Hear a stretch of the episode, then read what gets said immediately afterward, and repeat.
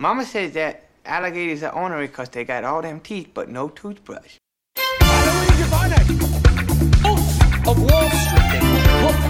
I'm created newspaper uniform man, and I do believe I want some candy.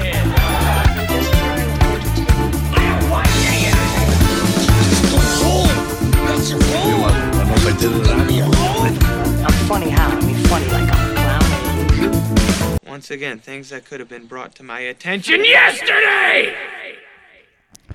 I didn't ask for a shrink. That must have been somebody else. Also, that pudding isn't mine. Also, I'm wearing this suit today because I had a very important meeting this morning and I don't have a crying problem. Problem. Hello and welcome to Little Marty, the only podcast that I'm aware of dedicated to covering the works of Martin Scorsese and Adam Sandler, Hubie Halloween himself. My name is Eric Halloween. And my name is Jeremy the Butcher. Welcome to our program. I was just thinking about this, Jeremy, because it is. I mean, when you're hearing this, it will be October, but it, it it's basically October right now. You know, September Basically, sure. 29th. And I mean, is Hubie the Santa Claus of Halloween? I mean, Halloween's got a lot of little like characters, you know, but Hubie Halloween seems to really be the like, you know, the the the the human embodiment of of Halloween. That's a great point, and I do think that like it also has the staying power of Santa Claus. You know, like I think kids, our Yes. our kids and our kids' kids are going to be talking about how Hubie Halloween comes up through the garden, uh, uh, ground, the dirt, and like leaves them gifts. Sure. Up on top of their Yeah. roof or something, you little know, thermoses Yeah, little filled thermoses. with uh, filled with you soup. know, candy. yeah, soup. yeah. yeah, yeah. I'm excited. You know, it's it's uh it's it's it's weird. Like once I, I don't know how it is in LA right now, but like once the leaves have started to change, and I feel that crisp air. I can't help but think yes. like the first thought that enters my mind is like, damn, I got some movies to watch this month. Oh, And yeah. I'm excited about it. Well, speaking of movies, Eric, that is what we're here to discuss. But over on another website called patreon.com slash Eric and Jeremy, we actually are doing movies there as well. In fact, we're doing a whole movie month filled with witches. Wait a minute. It, it- this is like a witch themed month mm-hmm. That we're doing We are doing that on yes. a website called Patreon. on a website called patreon.com slash Eric and Jeremy, you can find a bunch of uh, Halloween themed witch film content that we're starting all through the month of October. Movies like Witches, uh, we haven't really decided which ones else, so I don't want to throw them out there, but there's a ton of movies about witches, and we're going to be covering a handful of them. Um, and this week, uh, we, reco- uh, we, we, we covered the 1990 classic Witches starring Anjelica Huston, which is a, uh, a, a gosh darn gem of a film. So if you want to head over Oh, there yeah. and uh, give us a little money, moolah, you can uh, keep up to date with all the bonus content we do for this show. Um, you know, Jeremy, speaking of content for this show, this is something that I I guess I should I, I should ask you this off air because it's not something I can share with the listening audience. But uh, did Dad wear, wears glasses happen to um, send you his his car? What he did with his car? Mm-hmm. What a baller move! Yeah. Yeah, He showed that to me, and um, immediately I was like, have you shown Eric? And he was like, not yet. I was like, you got to show Eric right away. Yeah. Uh, so pr- props to Dad. Dad wears glasses. Uh, nobody's gonna know what, what we're talking about here, Well, but everyone uh, should follow Dad Wears Glasses on Twitter. And then Dad Wears Glasses, if you're listening, you should post that picture. yeah, I would say what it is, but I, I feel like that would be doxing. Yeah, uh, it would him. be. It would be a little, uh, it might So be a I'll leave HIPAA it to his- You know, discretion to, to, to post such personal information on the internet. Uh, but yeah, so we are uh, we are covering. This is like a weird stretch of the main show because we're we're covering two incredible movies. We just did After Hours, which we both very much enjoy, and we had we had talked about After Hours on another podcast on Double Double Feature Feature, uh, and now we're talking Punch Drunk Love, which we have covered before in our Paul Thomas Anderson coverage, like Not that long probably ago, yeah. around a year ago. Oh, I guess it might have been a year ago at this point. Yeah. Well, it's an exciting title to revisit, and I also I I do want to say that I very much enjoy revisiting movies with you because I think it's very rewarding to go back, even though we just did it for the show about a year ago. You know, this this this particular film is something I feel like I could watch at least once a year and it not get old. Um, I'm very much in love with uh, Punch Drunk Love. I'm Punch Drunk Love. I'm Punch Drunk in love with it. Um, but Eric, this is also a, a, a fantastic week to be covering a Paul Thomas Anderson movie in light of Oh, the yeah. trailer that dropped for Licorice Pizza. Have you watched this yet? Um, yes, and I, you know what, I, I, I actually, I was surprised because I, I was surprised that Paul Thomas Anderson changed the name again because I, I, I, I knew the film as the original title, which was uh, Red Vine Calzone. no, is it? Wasn't it? For a while, the rumor was that it was going to be called like the Soggy Bottom Boys or something. I think it was just going to be called Soggy Bottom. Oh, okay. Yeah. All right. Mm-hmm. Well, I definitely like licorice pizza a lot more than soggy bottom. Also, licorice pizza is apparently uh, eh, what pe- what people uh, call records, albums. So it's like a music related film. What do you think of that trailer, my dude? I mean, I gotta say, I was enthralled right from the get go. I immediately, visually, it looks absolutely stunning. The performances look like they're gonna be just so much fun to get into that Bradley Cooper character. I can't wait. Um, I was a little surprised to see Sean Penn in the movie. Um, as you know, and as listeners of this show probably know, I, I work for Sean Penn's organization and have like spent a pretty good amount of time with Sean Penn in the recent past. and uh like it it it now it's it's gotten to the point where I think I've been around Sean so much that I'm not able to quite see him. It'd be like if you showed up in the movie, Eric. Right. You know how it would just right. take you out for a minute? You'd be like, "Oh, there's that guy I know." um, but uh, it looks like he's having a lot of fun in that movie, uh, and I was very heart. Uh, uh, my heart was full to realize that uh, Cooper Hoffman, who looks like he's playing the lead, is Philip Seymour Hoffman's son. Did you know this, Eric? No, interesting. Yeah, the like lead the lead kid is his son, and as we all know, uh, Paul uh, has had this like love affair with Philip Seymour Hoffman for almost his entire career until Phil- Philip Seymour Hoffman's passing, and um, it must have felt like a really incredible thing to be on set with for both of them. You know, to be working alongside each other professionally like that. Uh, a director of that caliber and the son of an act- actor who's like, who's, yeah. Anyways, I just I, I'm I'm very enthralled with the film and I'm interested to see it. I really hope it's good. Um, it looks like it's also a little bit of a return to form to like maybe some of his Boogie Nights, um, Magnolia time Yeah. filmmaking. Although I was actually just gonna say it's funny that you say that because uh, I'm I'm kind of just like wa- rewatching the trailer on pause right or on uh, mute right now, Yeah. and visually it reminds me of Inherent Vice and The Master. Like I see those two movies in the in the. So, but now that you say Boogie Nights and Magnolia, I'm like, oh yeah, I see that too. It's interesting. It is can- interesting. Yeah. I think that um, I I don't want it to be like Inherent Vice, but I also kind of got that feeling too a little bit. like, Yeah. you know, um, it could go either way. I'm hoping it's a more traditional story.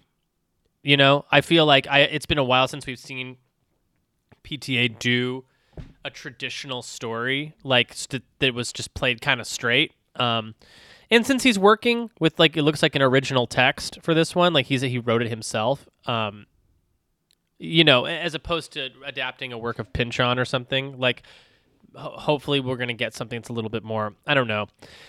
You know, traditional, uh, which I feel like is something that I want from him at this point.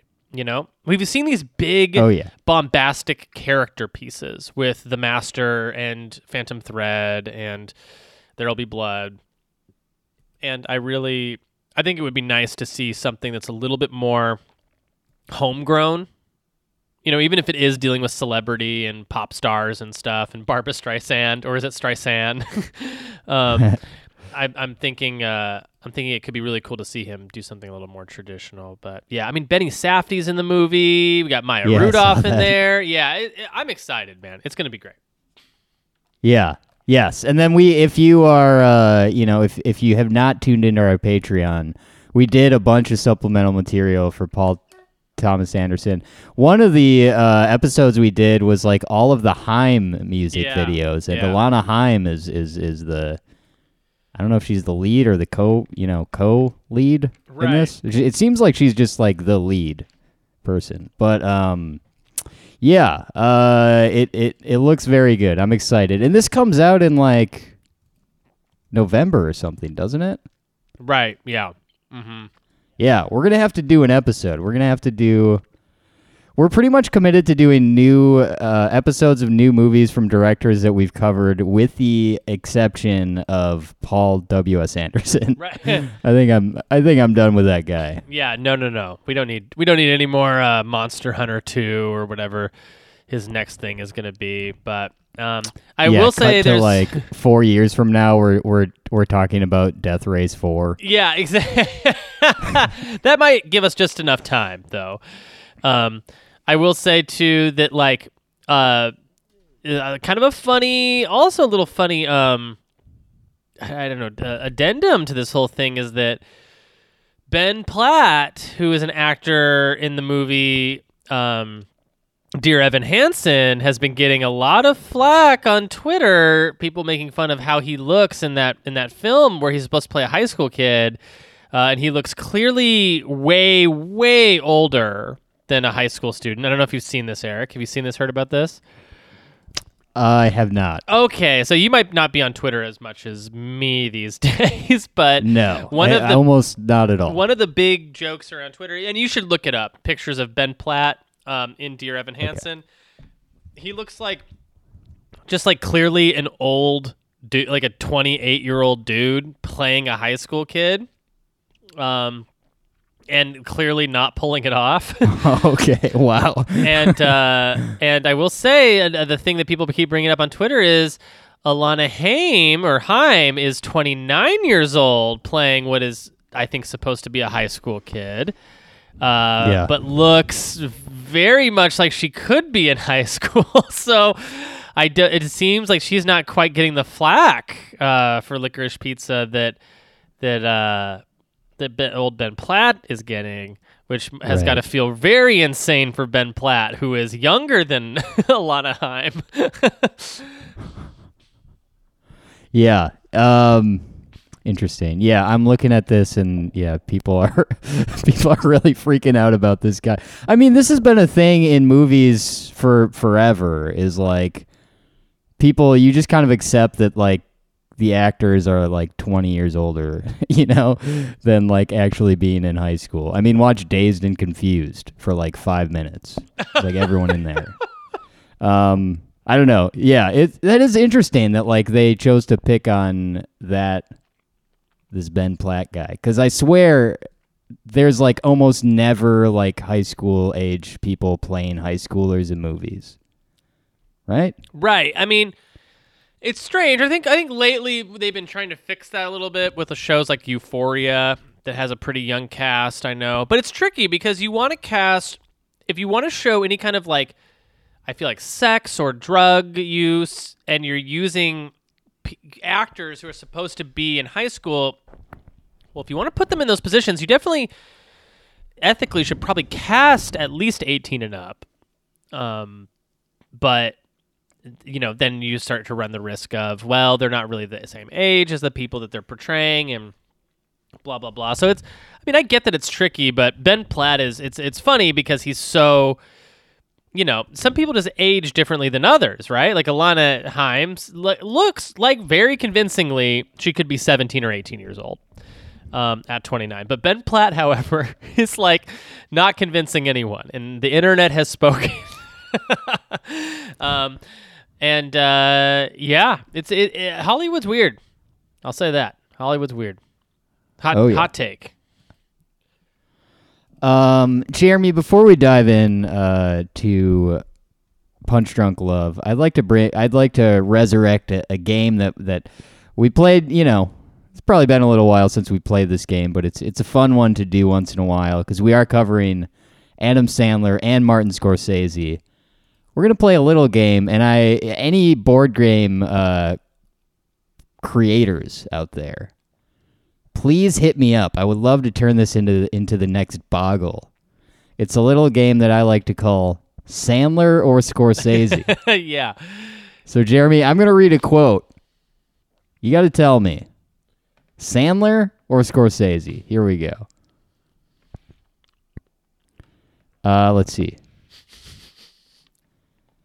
I sang a song at my sister's wedding. My mother forced me into that too, but that one felt all right. That's kind of a weird quote. Scorsese? Adam Sandler, Okay. the wedding singer. Uh, let's see. I grew up cursing a lot. It felt natural. My parents told me to stop. Scorsese. Ah, it's Adam Sandler. This happened last time. Um. Okay, this is from a website called Brainy Quote, Uh huh. and I think this is one of those where just anyone can add things. So who knows? Uh, uh, but apparently, Sandler or Scorsese said the following: "Girls are soft and pretty."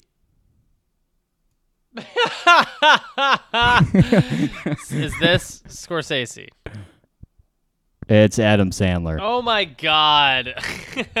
this happened last time where every time I keep thinking you're going to trick me and it's going to be the Scorsese saying something out of ca- character and it's always Sandler. Damn it. Okay, we'll do one more. We'll do one more. Uh, I don't think there's a subject matter that can't absorb 3D, that can't tolerate the addition of depth as a storytelling technique. Oh my Oh, that god. one's too easy. That was Sandler. Got to be. No, that's definitely Scorsese. definitely Scorsese. He really believes in 3D. And then and then one more. Human happiness and moral duty are inseparably connected. what? Human happiness and moral duty are insepar- inseparably connected. right? No, it's George Washington. ah, yeah. Yeah. The Anyway. card, George Washington. yeah, yeah, yeah. Uh, so that was another installment of Sandler uh, and Scorsese or whatever I called it. You're gonna see, or you know, Scorsese the families. should be the title. Yeah. We're, we're I'm workshopping it. I got you know, I we're doing some testing and uh, things are going poorly. So Jeremy, I, I would direct our listeners to if you want to hear a lot of the like, I don't know, production facts and things. I would direct you to our first episode on Punch Drunk Love, in which which was probably about a year ago, and we covered uh, we we were talking about it in, in through the light of uh, Paul Thomas Anderson, and we were watching all of his films chronologically, and we talked a lot about PTA. Um, and I was thinking, Jeremy, we we since this is now a Sandler podcast, we should kind of go through the film and eh, with kind of a more of a focus on the Sandman this time. You know what I mean? I do. I like that a lot. Yeah, as opposed to kind of marveling at the filmmaking and the craft, which we kind of did that already, and you know, it's very clear and apparent. I think it would be cool to. uh Yeah, I think it's a good idea. Yes. So PTA just a few uh, just a few tidbits though to get us going.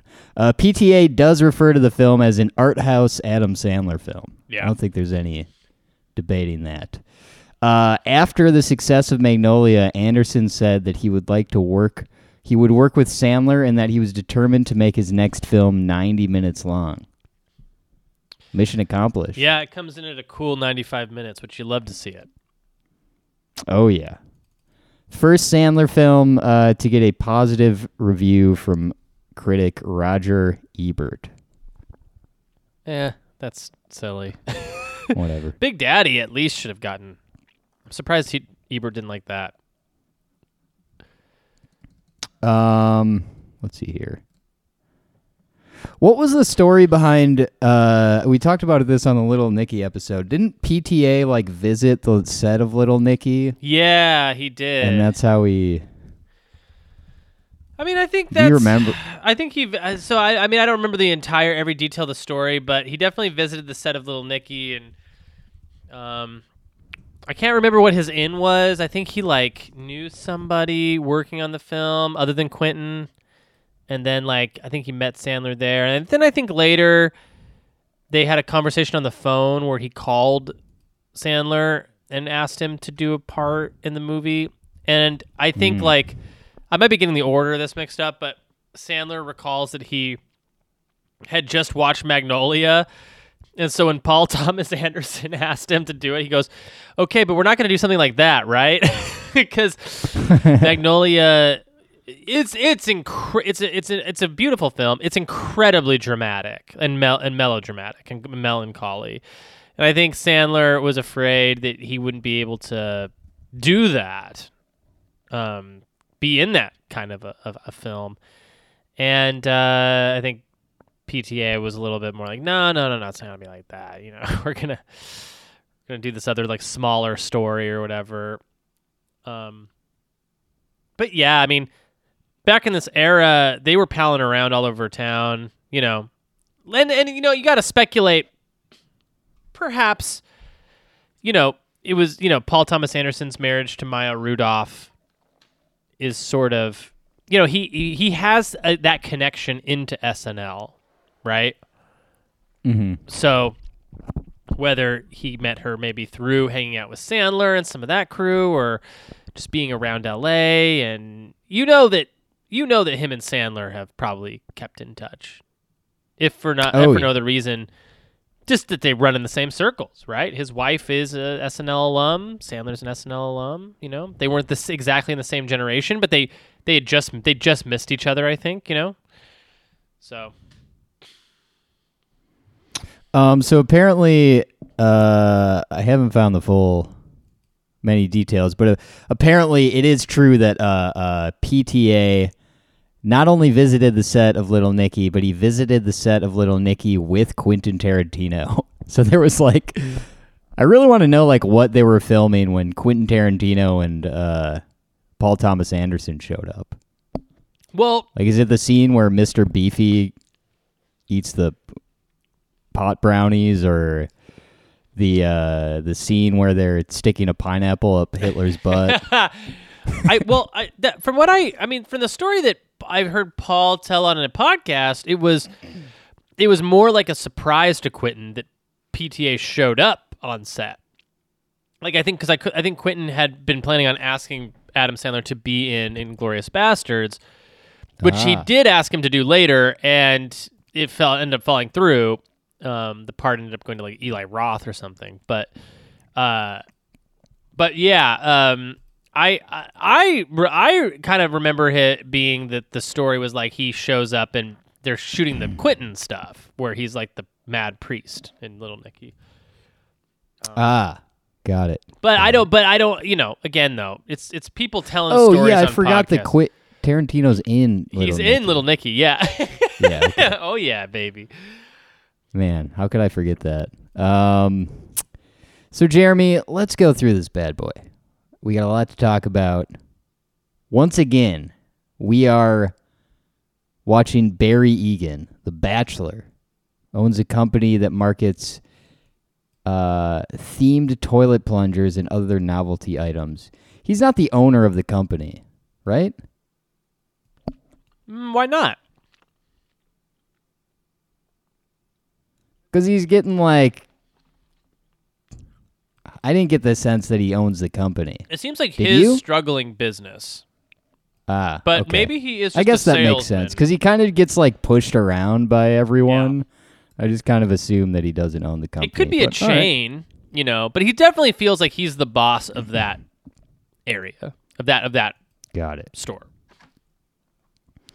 Uh, he has seven overbearing sisters who ridicule and emotionally abuse him regularly. So he leads a lonely life punctuated by fits of rage and social anxiety. Hmm. Sounds familiar to me. yeah, I Um, remember that. One day he witnesses an inexplicable car accident, picks up an abandoned harmonium from the street, and encounters Lena Leonard, a coworker of Elizabeth, one of his sisters. Lena had orchestrated this meeting after seeing him in Elizabeth's family picture at work. So this is one of those Wikipedia plots where they uh, don't necessarily go in chronological order, which is fine. So we see, uh, yeah, we we get the car crash pretty early on, and the harmonium mysteriously being dropped off. We get Lena showing up, gives him his key, her keys. The um so I guess we just want to cover like this whole beginning section of the film. So it's not a traditionally told narrative, obviously, you know, it's you're watching something special, right? So, you know, it starts out with Sandler on the phone talking about I believe this is the beginning of the pudding stuff, right? Right away. He's like Yeah, asking yeah, about yeah. the the pudding stuff and then he's, you know, he hears a sound, a mysterious sound, he leaves his office. He sees the car accident, he gets the harmonium. All of it very confusing. Like not visually stunning, but I think like you're kind of wondering what's going on. What kind of a movie is this? I this? still don't get what the deal is with the car accident. Yeah. Um I I don't either um at all actually. It, it's like a robbery is taking place or something and he kind of witnesses a crime and the car accident is part of the chase. And they just drop off this harmonium and it's and it's inexplicable um which is part of the charm of the film is that there's a lot of mystery in this movie. You know, is Emily Watson an alien? What's the deal with Philip Seymour Hoffman's character? Does he really walk all the way to wherever Philip Seymour Hoffman is to with the phone up to his ear? You know what I mean? Like, there's a lot of mystery wrapped up in Punch Drunk Love, which I think is great. But if you're if we're focusing on Sandler's performance here, I I think it's immediately he's a he's immediately identifiable as a bit of like a neurotic sort of beta male protagonist kind of guy. Like the type of guy that in 2002 i think i personally really identified with as a as a high school kid who was like also felt like a bit of a loser you know? And um luckless in love and you know romantic but not quite sure how to show it he definitely has that sort of prepubescent vibe about him stunted in a way and i think you can tell that like right away from his performance and you know, Adam Sandler's the kind of performer that it isn't really hard to see him go there. Like you, you really believe it. You know, like seeing him play these roles like Little Nicky, um, specifically, or the Water Boy, stunted adults. You know, this this is like kind of par for the course for him. But we're seeing it in like a way new context uh, that is a lot different than we've seen ever seen him before. And um, man, and and then the other thing I'll just say about this opening sequence is whenever I turn this film on, it's always amazing to me how young he looks in this movie. Yeah. Yeah, he does he does look quite youthful uh in this film. What did I'm trying to remember what was the Sandler movie we covered right before this? Was it Little Nicky? it was. Okay, interesting. Um, Barry goes to his sister's birthday party where they tease him about his sexuality, leading to a serious outburst in which he breaks his sister's sliding glass door. Jeremy, you know, here's a tip for everyone. If you're out there and you're hanging out with people and you wanna you wanna really show off your um your taste, you know, your your exceptional taste in film and uh, really just show that you're a film buff, here's what you do. And this, the, you got to make sure that they're fans of cinema, because otherwise this this will probably won't go over well. But you you you pick up a a hammer, and you just start smashing a sliding glass door. Yeah, for sure. And then after you're done, just say, "Get it." and the, the the real film buffs will will probably chuckle a little bit. If she kicks you out, she obviously doesn't get it. yeah, she's not into good movies, so it's you know It's a Break waste it of off. time. Yeah. Yeah. Anyway, uh, I really like this this scene. It's so funny and like just so it it's so crazy like how well Barry's character is set up and and you know part of that's the performance, part of that's the writing, and it's just I think a lot of it is performance though. You just feel like almost like uncomfortable for this guy. You're like, oh man, he's going into this situation where he has like seven sisters Yeah, I love Um, it. it's great. Um, and one of the sisters, by the way, Mary Lynn uh, Rajskub, is um, Race Cup. Race Scub, yeah, is um is a is a stand up comedian actually in Los Angeles, and has been cropping up on shows actually recently uh, on lineups here and there throughout uh, the different improvs and comedy stores and stuff. And I've always um obviously admired her from this film being the the crazy one of the crazy sisters. Uh but i uh have I've recently kind of been interested in seeing what her stand up is like. So who knows? Maybe i'll go to a show maybe i'll catch a show sometime and see and see what it's all about Um, yeah, I feel like I've watched some some of her stand up when she was like during the Mr. Show days and thought it was quite funny. yeah Um, she well was she in mr show maybe she was Yes. She's in. so. She's also like like I I watched some of her stuff on YouTube, and she's apparently an actress in a very famous show. 24. Yes, where she's actually known in that show. Yeah, yeah, yeah. So, yeah, interesting. Um, after his outburst, he asks his brother-in-law to refer him to a therapist. And this is Harry Shearer, right?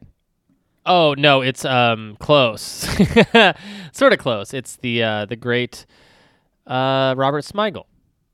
Oh, Robert Smigel. Yeah. Why was I thinking Harry? Harry Shearer is the guy from The Simpsons and from the Christopher Guest movies, but uh, Robert Smigel is uh, the g- g- insult dog. What's his name?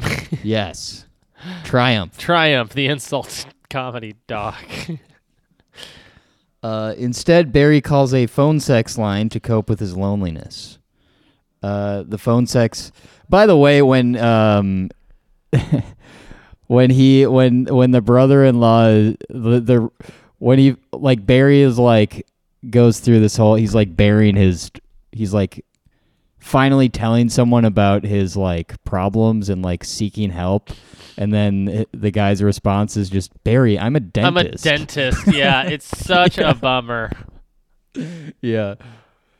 The uh, the phone sex operator tries to extort money from him, then sends four henchmen who are brothers to collect. Uh, the com- this complicates his budding relationship with Lena, as well as his plan to exploit a loophole in a healthy choice promotion and amass a million frequent flyer miles by purchasing large quantities of pudding.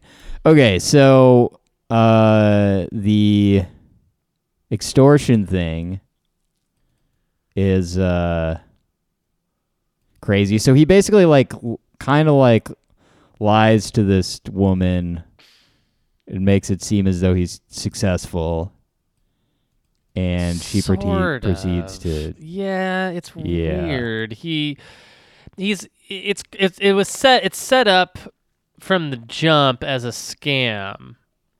And he kind of just falls into it.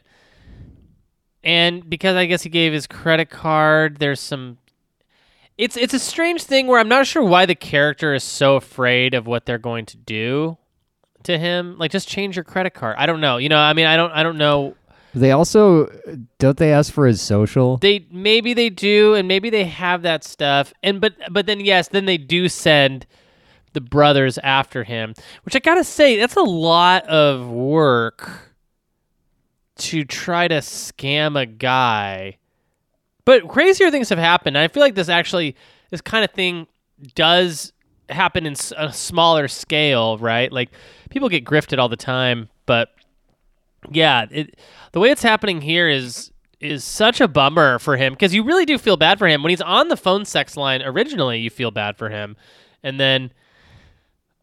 And then, of course, yeah, uh, seeing how it comes back to kind of haunt him the next day, and, and listening to her voice change on the phone is so, I don't know, traumatizing. Um, but yeah, he get, he kind of keeps, you know, Barry's whole, you know, the character of Barry is somebody who just doesn't deal with anything.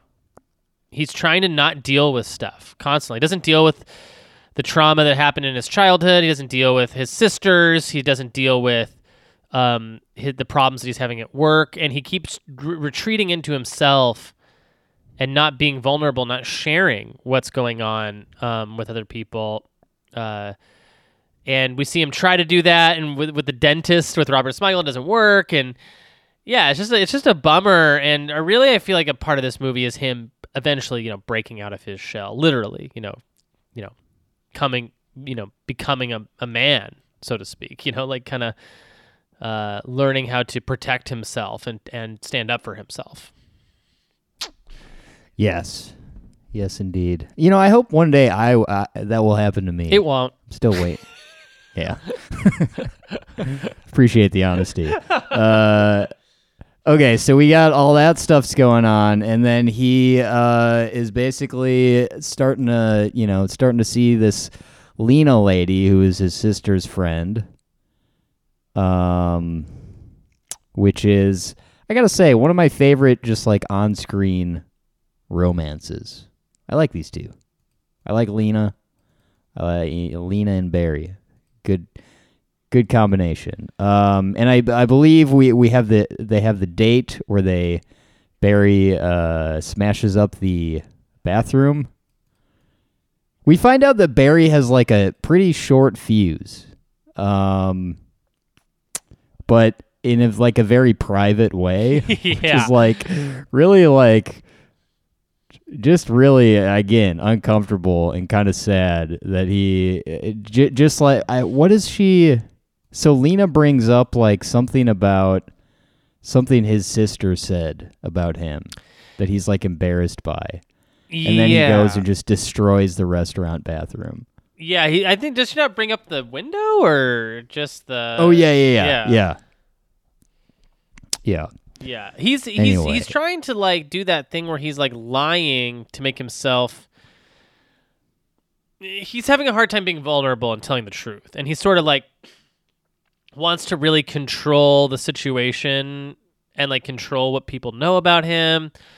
And he's very embarrassed again of like letting people in, and I kind of feel like again this is like such a good choice, right? It's like all these choices are leading towards him eventually letting her in and letting letting her see his crazy uh, which is important. It's an important lesson, I think, in relationships, and it's a it's, it's sort of a very mature take on a relationship, on a romantic comedy, which is, you know, it, it's the it's a you know, in order to really do this the right way, you have to you have to let people in.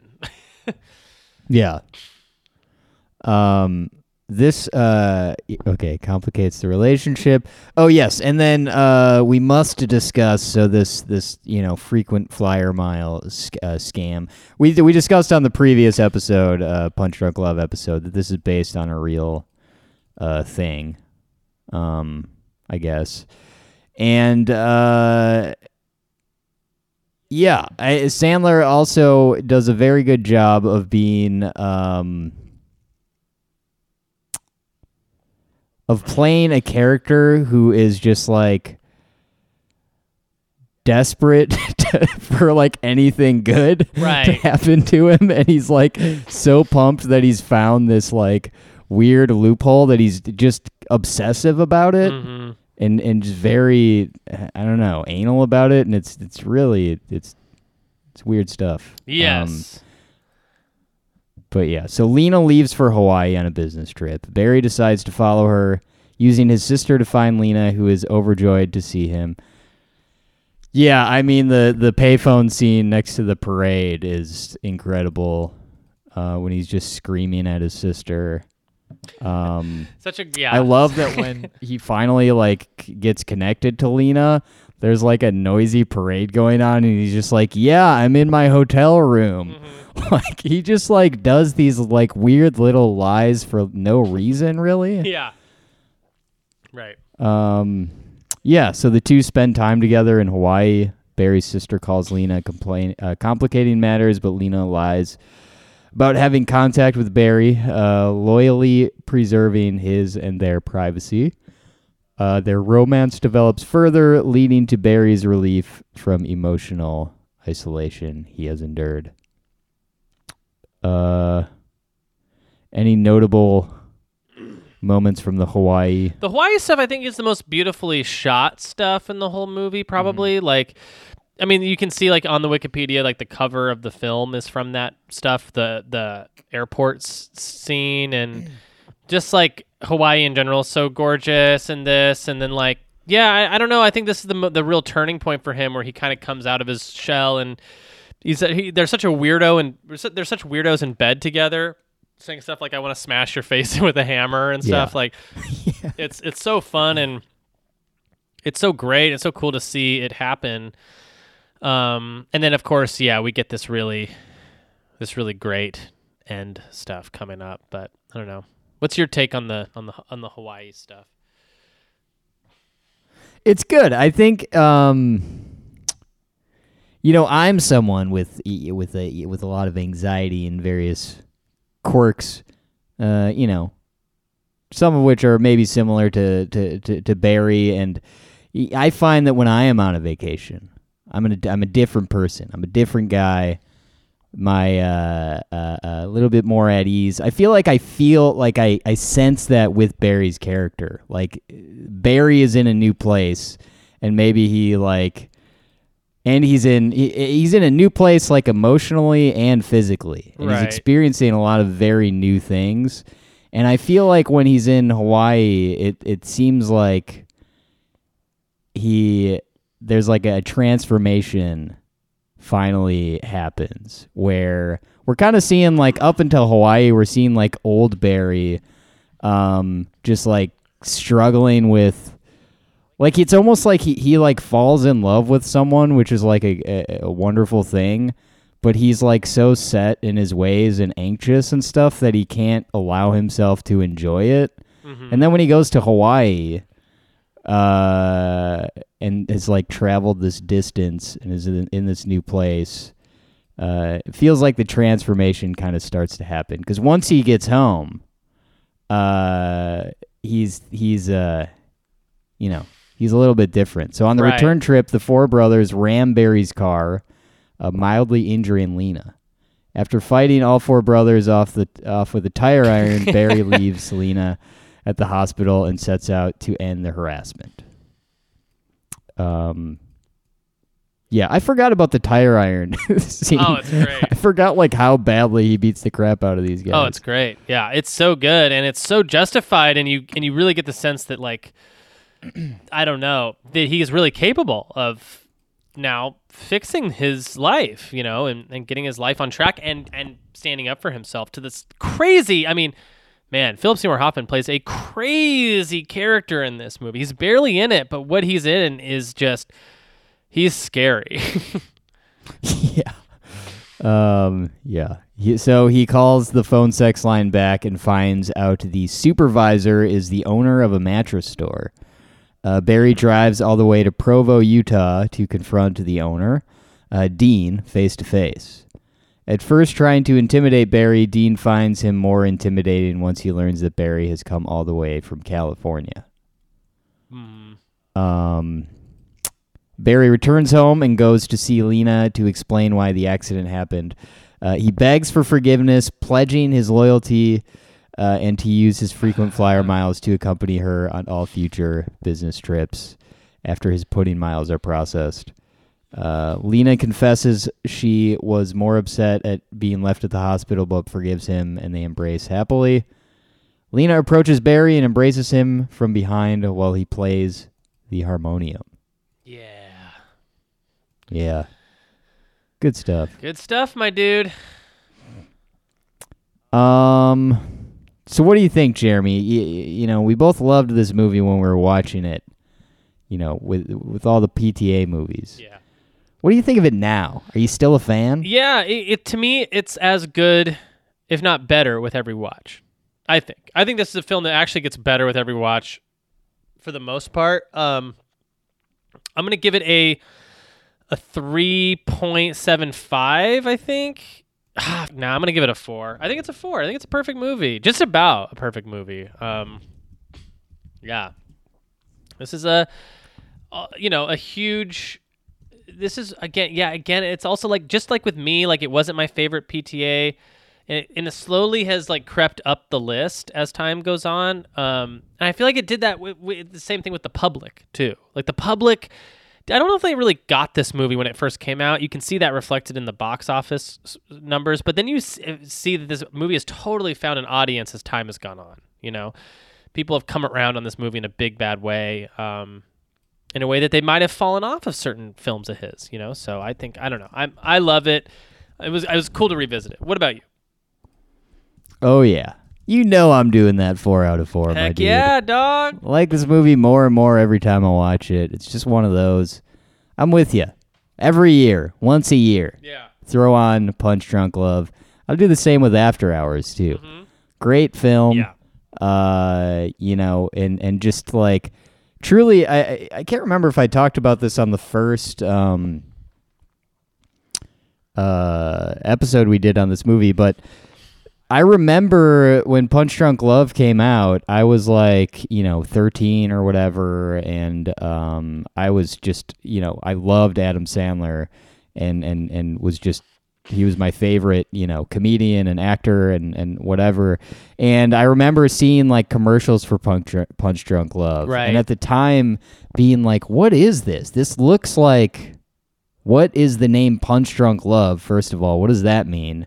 What why does it look like Adam Sandler's not being like silly? And it was this I was like overwhelmed with curiosity for like literally years until I finally was able to like go to a, you know, video store and rent it. And uh I think the first time that I watched this movie, I, I to be honest, I was probably a little bit like just not even knowing what to expect. I was probably just like not that I didn't like it or that I liked it, but was just like maybe confused. Right, or um I don't know. I, I I don't remember my first viewing of this movie, but I got to imagine it was it was I was like a little bit confused. Um but now, I mean, I've seen this movie many times and it just gets better. Um so yeah, go back and listen to our, our previous episode on the film if you want to hear more about the um, you know, the various uh, production facts. Uh, we talk a lot about uh, uh, that stuff and and and uh, PTA's, you know, uh, all the weird things that he did in the film to make it uh, as as good and crazy as it is. Um, Jeremy, so next we are we we are going back to Martin Scorsese, and do you happen to remember what we're covering next for the San or for the uh, Scorsese man? I believe it's uh, Color of Money. Is that right? Am I right about that?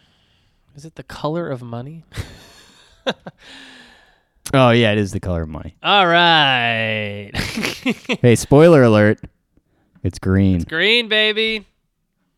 oh yeah, I'm excited Unless to cover this. I've never Unless seen we're talking coins, then we're going. Then it's silver. Could be, could be.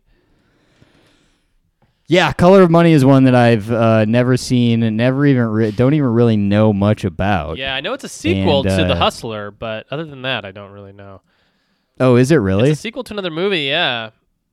Huh. Very making it making it again for me a, a very interesting sort of artifact. I'm I'm excited to look at this movie though and see because I know people like it in a way that maybe you know maybe it has an audience outside of just Scorsese fans. You know, starring Yeah. Tom Cruise and whatnot. Oh yeah. Well, which month has taken flight over on the Patreon, patreon.com slash Eric and Jeremy. We're having a great time over there. If you're curious to check out our bonus content, you can sign up for five bucks. And uh, you could literally go back and listen to all of our, you know, years of bonus content and then end the subscription Right. before the next month if you wanted to. We don't think you will though, because we think you'll love what you're hearing and you'll stick around. But either way, it's a great way to support the show. We enjoy doing it. We want to keep doing it, and uh, we do some really weird stuff over there on the Patreon. So check that out, Jeremy. Anything going on over there in Jeremy Land that you want to plug? Nah, Jeremy Land is all good. Uh, just you know, um, excited about what we got going on this month of October. This is always my favorite month here on the Patreon. So uh, get into it. Get into that ecosystem. Uh, understand it. Learn it. Love it. You know. Yes, learn it, love it, Mm-hmm. subscribe to it. Patreon.com slash Eric and Jeremy and Norma. I'll see you in my dreams.